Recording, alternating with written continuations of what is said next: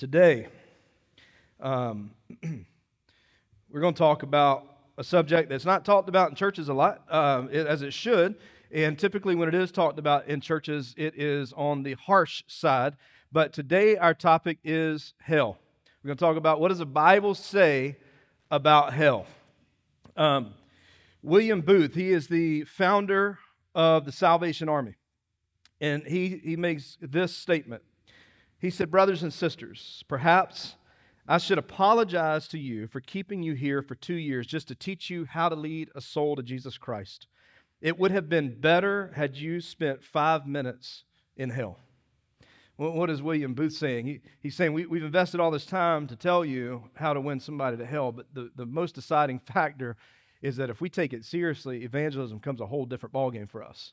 Like if we had to experience five minutes here and we knew within our five minutes, it would keep us from having other people go there. If we put as much time into preventing people from going to hell as we do for not going back to the restaurant that we had a really bad experience at and posting it all on Yelp reviews and all on Facebook, we would save the world. You agree with me on that? Like, hell's a real place. And just mentioning that word makes people very, very uncomfortable because nobody likes to talk about how people spend eternity in hell. But here's reality I don't either, but it's true. And why is it true? Because the Bible tells us that there's a separation that happens. There's 60% of Americans actually believe that there's a place called hell. There are many pastors that preach that hell does not exist. Uh, I have a hard time with that. Why? Because the Bible doesn't say that. And I always like to get my theology from the Bible and not from somebody else or self help gurus. So 60% of Americans say that hell's real. Here's what's interesting only 4% of those actually believe that they're going there. Okay? See, I'm not a mathematician by any means, but that doesn't add up. Right? So only 4% of people here in America believe that they're actually going to go to hell. Um, I'm not going to say anything else on that. We're just going to move. Uh, you, you, can't, you can't believe in heaven without believing in hell. You can't. There's, there's no separation. The, the fact that there is a hell makes that, that there's a heaven. And you can't, you can't accept or cannot accept Jesus and reject hell at the same time. Why? Because Jesus speaks more about hell than any other topic in the scriptures. Were you aware of that? Money and hell, the two things that he talks about the most. Um, and so, my prayer today, and just let you know kind of where I'm going in this room with you, is to persuade you that if you are unsure about where you're heading in your life, that you would surrender your life to the lordship of Jesus and spend eternity with him and not eternally separated from him. So we're going to look in Luke chapter 16 today. So if you have your Bibles, you can open up to Luke chapter 16.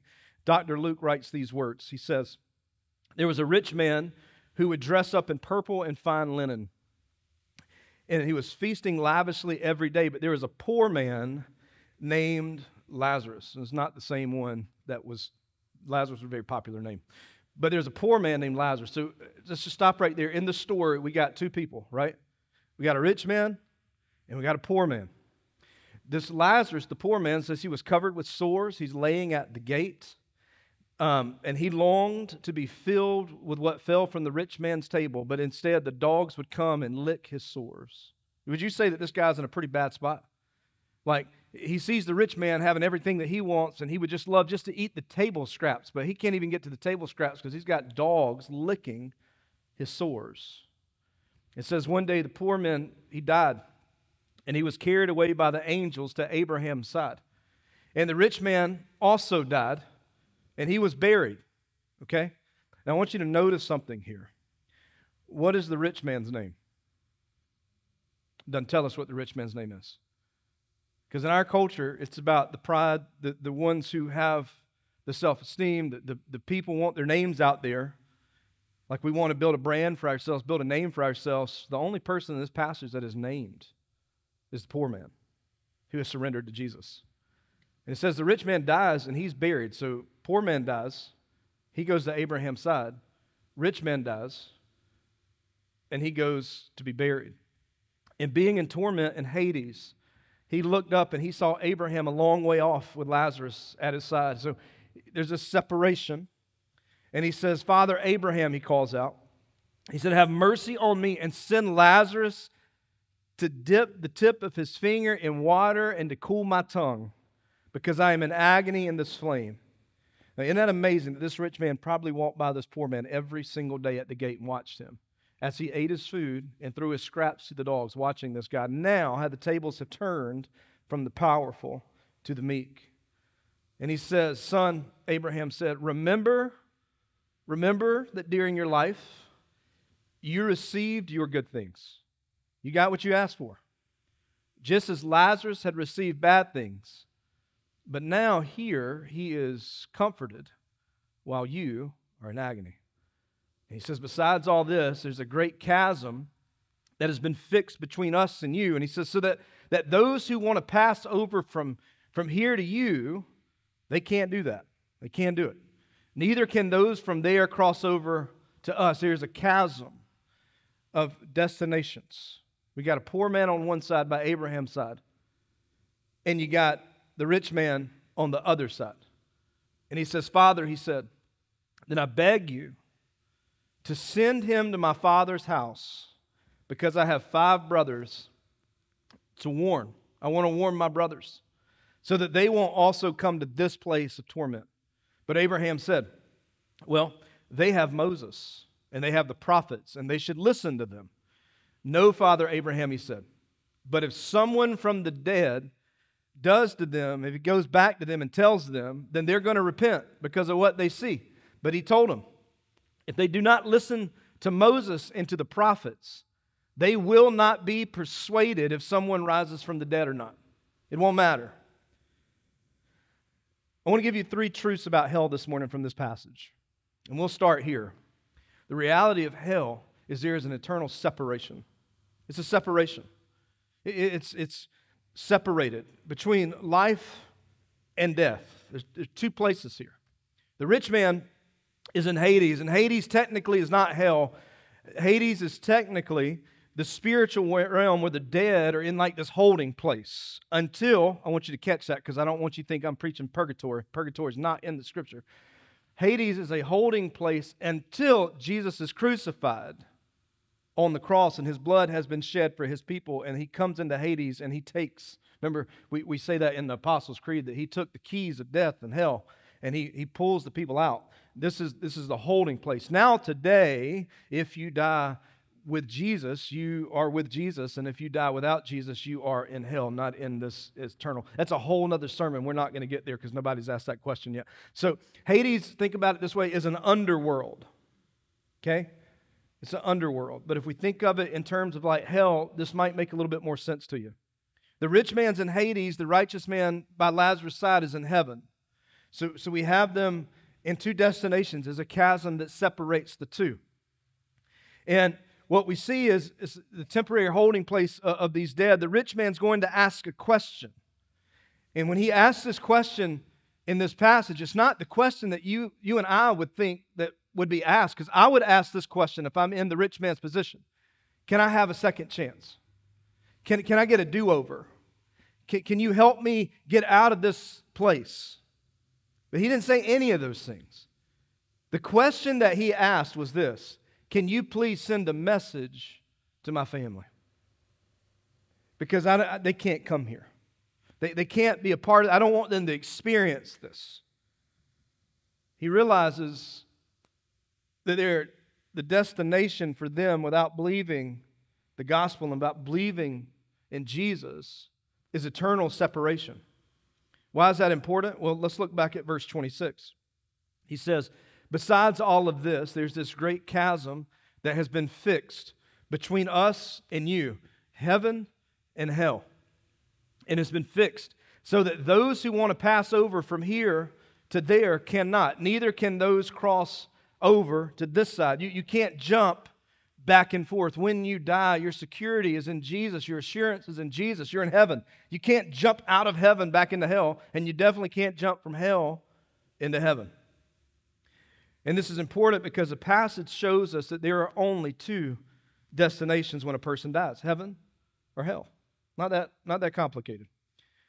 And a person can't cross the divide. There's no amount of prayers, there's no relics, there's no uh, not enough Hail Marys in the world to help you cross back over. When we take our final breaths, we are either standing in the presence of Jesus in heaven or eternally separated. That's what the gospel is telling us here. And everybody will go one of two places. One of two places. We don't get to, to get a second chance. There is no reset for teenagers. There's no respawn once you die. It, it is what it is. It is done. We have taken our final breath. In Hebrews, the writer says this in Hebrews chapter 9, 27. It is appointed for, it's appointed for a man or a woman to die once and then be judged. We all have an appointment. Now, I pray our appointments are a long way off, right? I hope that our, our spiritual appointments of death are as long as our doctor's appointments are that we have to sit in that waiting room. Long way off, am I right? But we all have an appointment. And we're going to die, and there's going to be a judgment. Another insight that we get from this text is that we don't just cease to exist. There is a belief called the, a belief, uh, uh, the belief of annihilation, which says this: is that um, at death, unbelievers are just completely extinguished. If you believe in Jesus, you go to heaven. But if you're an unbeliever, you didn't make that choice, so you're just completely extinguished. That's it. You're just dust in the sky, dust in the wind, as Kansas would say. And, and, that's it. And because of that, unbelievers will not spend eternity in hell. They get off. They just don't be, get to be with Jesus. The problem with that is this passage shows us that this man is in a place of punishment and Lazarus is in a place of joy. There are two destinations. So we can't come up and say that the, the theology of purgatory is true and we can't come up and say that the theology of annihilation is true. The truth theology is there is a heaven and there is a hell. With the blood of Jesus, there is heaven. Without the blood of Jesus, there is eternal separation from God. There's a story of a college student who, who tells, um, tells C.S. Lewis about this gravestone that he had read, and he tells C.S. Lewis, Here lies an atheist, all dressed up and nowhere to go. And Lewis responded, Man, I bet he wishes that was so. Bet he wishes that were so. You know, the other thing about these beliefs in hell, because it's such a difficult topic, because it sounds very unkind to say that somebody is going to hell, that we create these theologies, I call them comfort theologies, to make us feel better. And one of those is a doctrine that we call soul sleep. You got purgatory and annihilation and soul sleep. And that's your body goes into the soul sleep, and then after a while, you'll wake up and you'll be in the presence of Jesus. I want you to notice something about this passage. We don't see anything about soul sleeping. They are very alert and aware of what is happening in eternity. Y'all, we will be very alert and aware of what's happening in eternity. And heaven will not involve us sitting on a cloud playing harps all day. Okay? I just have a hard time believing that that's what heaven is. I, I, believe heaven is us in the presence of God doing the things that He has designed us to do. I believe heaven looks a lot like the Garden of Eden in Genesis chapter 1 and 2. We'll talk about heaven another point. But the doctrine, Paul says, to be absent in the body is to be present with the Lord for the believer. So when we die as believers, we are in the presence of the Lord. We don't get into a holding chamber and we just kind of held in a penalty box for a while and got to suffer it through it. And then all of a sudden, boom, we're in the presence of Jesus. The moment that you die as a Christian, you're in his presence. That's, that's really, really, really good news for us because there's joy in the presence, there, there's no suffering. We, we've done our suffering on this side. The reality of hell is there is a separation for the unbeliever. The condition of hell, though, is suffering is suffering. There's suffering that happens when you are separated from God. We, we see in the text that he's being torment, tormented in a real place with real fire, with real pain. Now, when I say that word hell, what, what would even come to your mind? Because we, we've, we've heard about it, especially if you grew up in Sunday school to some extent. And we, we have our thoughts about hell. we even use that term here in our world, even if you're not a believer, of saying, man, this is like hell on earth. They're going through, you know what I mean? Like we, we know that there's a weight to that word, but there's a suffering that comes along with that word. There's a torment. There is a real place. See, let me give you a couple of pieces here that, that hell is a place of outer darkness. Matthew 25, verse 30 tells us it is a place of outer darkness. I don't know how you feel about darkness. I'm not a person that likes to hang out in the dark. Anybody else with me? Like that's just not the place because when I'm hanging out in the dark, uh, we when we go to summer camp last year, we, we took our students there. We went in this tunnel that was completely dark. Told them no flashlights. It, it's late at night. I, listen, I, I, heard boys, and they will not admit this, but I heard teenage boys crying in there. It's like you know that that sigh, like scared to death, right? Because it was darkness, and we started hearing things that probably didn't really exist, but we convinced ourselves that things were real. There were zombies in there, right? The, like The Walking Dead. This is probably where it all happened. We, you know, because darkness drives us insane. And the Bible says that hell is a place of, of outer darkness. It's also a, a place of physical pain. When we see that. We just read that in the passage. It, it's a place that's horrifying. You, you, you think about being in darkness and hurting and not be able to see where the pain's coming from, not be able to do anything about it. It's also in, in Matthew 25 30, when he says that this is a place of darkness, he also comes and says that this is a place that's weeping and gnashing of teeth. I mean, could you imagine being in darkness and you're going through your pain and you're hearing other people go through their pain? There's a weeping and gnashing that's happening. That is the worship of hell. It also says it's a place of unquenchable, literal fire. And I'm going to talk to you a little bit more about why that is here in just a minute. All that to say this is hell is the place that you do not want to go. God gave his son Jesus so that we can be in his presence and have a relationship with him so we did not have to be separated. Hell is all of our doing. We get everything that we deserve and everything that we have built for ourselves. That is the reward is hell because without Jesus it's never enough. It's never enough. So if that if reading through those things feel overwhelming to you, they should be. As a believer, we should that that should drive our worship is that God has pulled us and saved us from the fire to be with him, to have relationship with him. We, you should there should almost be like we, we're indebted to him like what i need to surrender my life to you do whatever you want me to do use me however you want to use me because you saved me from this R.C. Sproul says this because the reality of hell is this, by the way, that Jesus spoke about it again more than any, anybody else. But listen to what R.C. Sproul has to say. He says, The fact is, however, that virtually every statement in the Bible concerning hell comes from the lips of Jesus. We cannot take Jesus seriously without taking seriously what he said regarding eternal punishment. There's very little about hell in the Old Testament and very little in the epistles. You ever thought about that? Very little. He said it's almost as if God decided that a teaching that is this frightening would not be received from any lesser authority than that of his own son. And this is what Jesus is teaching, giving warnings. I've paid the price, so this doesn't have to happen. This is not what was intended. This is the consequence of the sin, but you have a way out. If you knew that you were trapped in a fire and there was a way out, wouldn't you go to that way out? If you knew that that window was wide open and there was safety on the other side of that window, wouldn't you jump out of that window at all costs? Wouldn't you drag your kids, your wife, your husband out of that window? Your dog? Your cats can stay. Everybody else goes out the door. I'm sure that hell has something to do with cats. I hadn't figured it, but I'm going to find it before I'd. Uh, to all you cat people, we love you. In Jesus' name, we love you. There are four realities of hell. Hell has no hope. There's no hope. The pain never ends.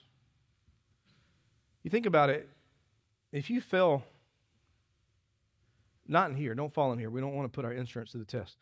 But you're at your house and you fall and you break your arm. And it's painful in that moment, is it not? Like it, it hurts.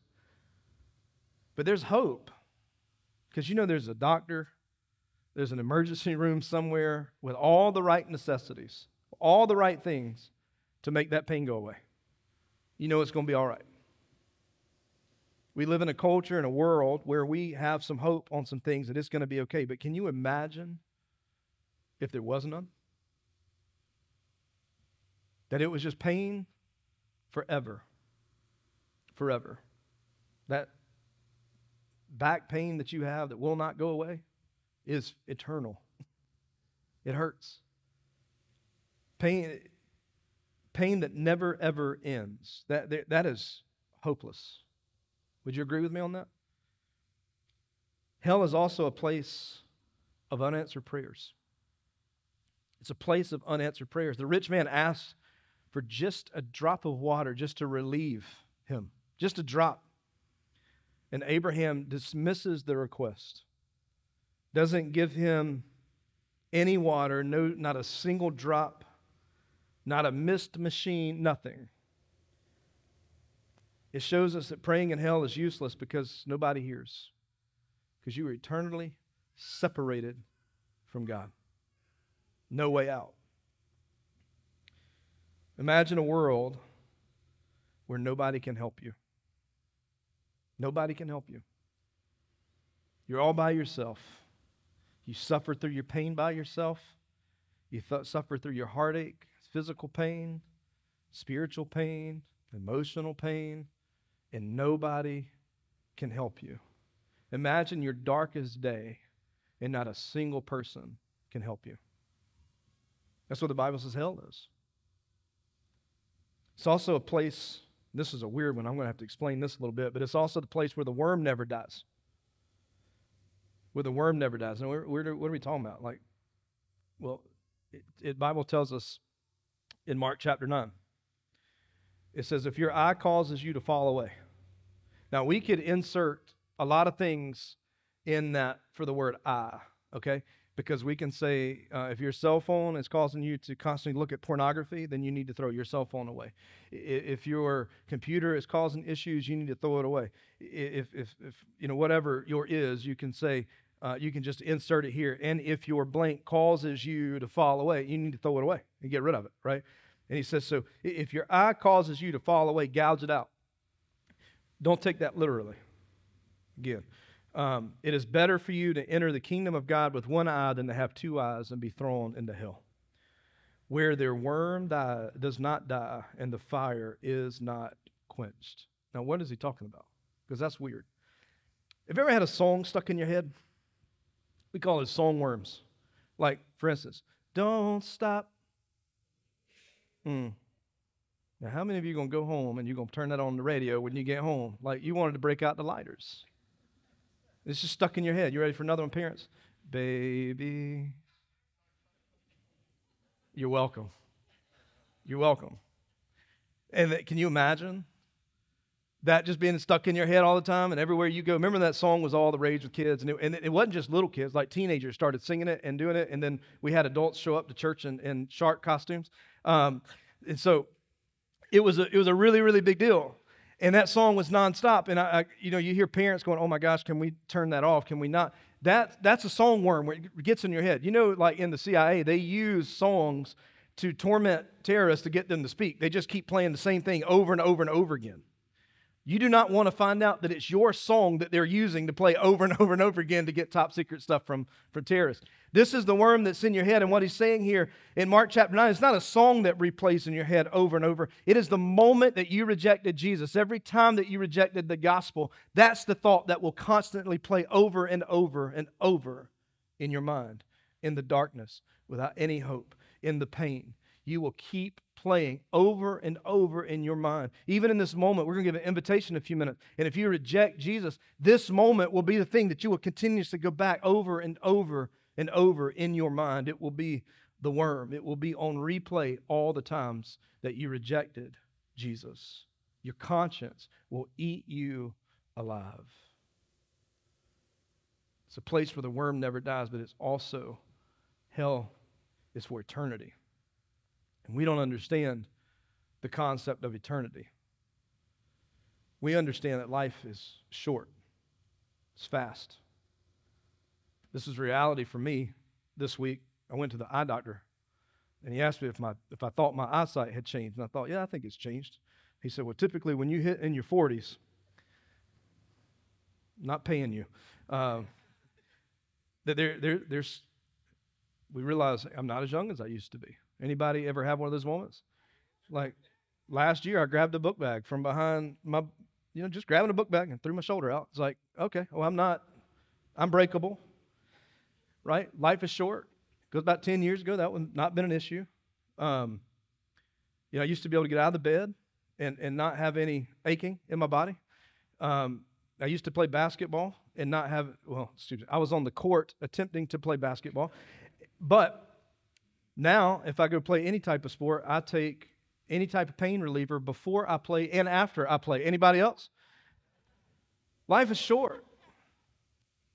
And we and, and it reminds us.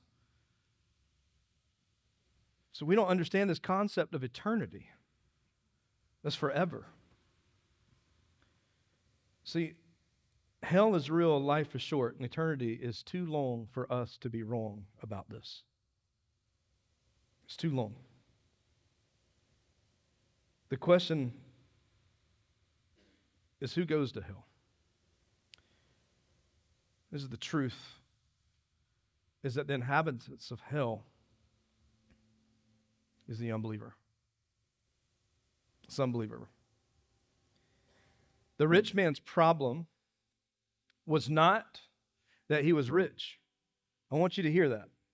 His problem was not that he was rich. He went to hell because he was unrepentant. He didn't cry out for a Savior. Notice this about the text. Hmm. The rich man is trying to claim ignorance. Like, I didn't know it even existed. I didn't know. And, and Abraham says, No, no, no, no. You had the law of Moses, you had the word of God. You knew. And you did not accept. And then to say, Would you just go tell, would you go tell my family? Because if they see somebody raised from the dead, they'll believe it. Hey, everybody, Jesus was raised from the dead, and people still do not believe. And he says, Listen, it won't matter if somebody comes from here and they go back and they tell your family, they're not going to believe off of what they've seen. They have the word of God and they do not believe. The Bible is not enough for some people. For some people, the Bible is not even real. You know, people want miracles and signs, and Abraham said, even those things will not persuade you. You ever notice that Jesus does miracles, and a lot of times he says, hey, don't even tell anybody. Don't even tell anybody that I just healed you or raised your daughter from the dead. Because they'll just follow me for what I can do and not for who I am. If a dead man comes back to life, he said, they still would not believe. The good news for us today is that Jesus came to earth. Jesus defeated death. And if we repent of our sin, death no longer can be our punishment. Never. Death for us as believers is a pathway to the Father. God never sends anybody to hell. Never. It's a choice. And in fact, you and I punch our own tickets. When, when we're on this side of eternity and we live a life that rejects God, we are securing our spots in hell. When we say things, like, God, God doesn't tell me what to do. I, am going to live my life. I'm going to do my life the way that I want to do my life. I know better about my life. I, I know everything. I don't need God in my life. And here's what's going to happen when we take our last breaths, never surrendering and rejecting God over and over and over again, and we come in the judgment, God's going to grant your request. And that request is, I'm going, you got it? Here you go. This is your destination. I tried to give you everything on this side of eternity, giving you over and over and over ample opportunity, and you denied and rejected because you wanted to do it your way. You punch your ticket. Heaven is God's authority over your life and my life. Hell is your authority. It's all about you. The good news is you don't have to, to go to hell. By rejecting Jesus, you make that decision. By accepting Jesus and surrendering to his lordship, you have relationship with him. You ever ask this question? Why in the world is there eternal fire in hell? Why is there eternal fire in hell? Why does Jesus say it's an eternal fire? In the Bible, fire and blood go together. I want you to track back with me to the Old Testament for a moment. When they would come to the altar, uh, the, the altar to make their sacrifices for sin, the blood and the fire. The blood would be shed for the forgiveness of sin, and the fire would be used to burn up the sin, to justify, to say this is done. Our choice is punishment in hell by unquenchable fire or by the blood of Jesus, just one single drop of blood secures our salvation for the cross. The fire of hell never burns the sin because it's never good enough to purify and justify because there is no blood of Jesus in hell. So the justice of God's never satisfied, but one single drop of blood will cover all the sin in your life and satisfy the justice of God forever. Amen. What can wash away my sin? Nothing. No good deeds, no perfect attendance in the church. You can memorize a thousand Bible verses. You can pray a thousand prayers. Nothing will wash your sin away except the blood of Jesus. We're going to be a church that's going to preach the gospel. We will not be intimidated by the flames of hell. We will do everything in our power to reach the one to bring them mm-hmm. from those internal punishments because we believe that God wants to give you life and life more abundantly, he says. So if you're if you're lost today, if you're unsure today, I want you to accept the sacrifice of Jesus to cover all of your sins. He's calling you. He's, he's appointed even this time. The Bible says that he, that he guides and directs our steps. You did not walk into this place by accident today. You're not hearing this message by accident. For people watching online, they didn't just click randomly on Facebook. It didn't random. God pre-appoints our times. So you're not hearing this by accident. God's going to ask you on Judgment Day, Are you a sinner? And every single one of us will have a resounding, Yes, we are. And He'll ask if we have a sacrifice for our sins. And if you say, I don't have a sacrifice, I'm just going to offer myself, the Bible says that if you die in your sin, then you will pay the price for your sin. And the wages of sin is death. But if you've accepted Jesus, the free gift of salvation, then Jesus steps in where we're short. He says, Hey, Dad, I want you to judge them on what I've done for them. They have been covered by my blood, accepted my sacrifice, have surrendered to the Lordship. I've got it. If you're unsure of your salvation, even in this moment, if you would just bow your heads, even if you're unsure, because eternity is a long time to be wrong. Life is short. I don't want this to be a message that scares the hell out of you to pour heaven into you. I want it to be a place where you know that God has sent his only son because he's loved you so much that you can have relationship with him and never be separated from him. If you're unsure this morning, would you just pray this prayer? Just say, Jesus, I repent of my sin. And I accept this free gift of salvation. I repent of my sin and I accept this free gift of salvation. And if you don't know that you know, would you just pray that prayer of surrender? Today puts a spiritual marker down if you've prayed that prayer today, is your spiritual marker. This is the day that that chasm that separated, I accepted Jesus and Jesus, I am now secure in Him.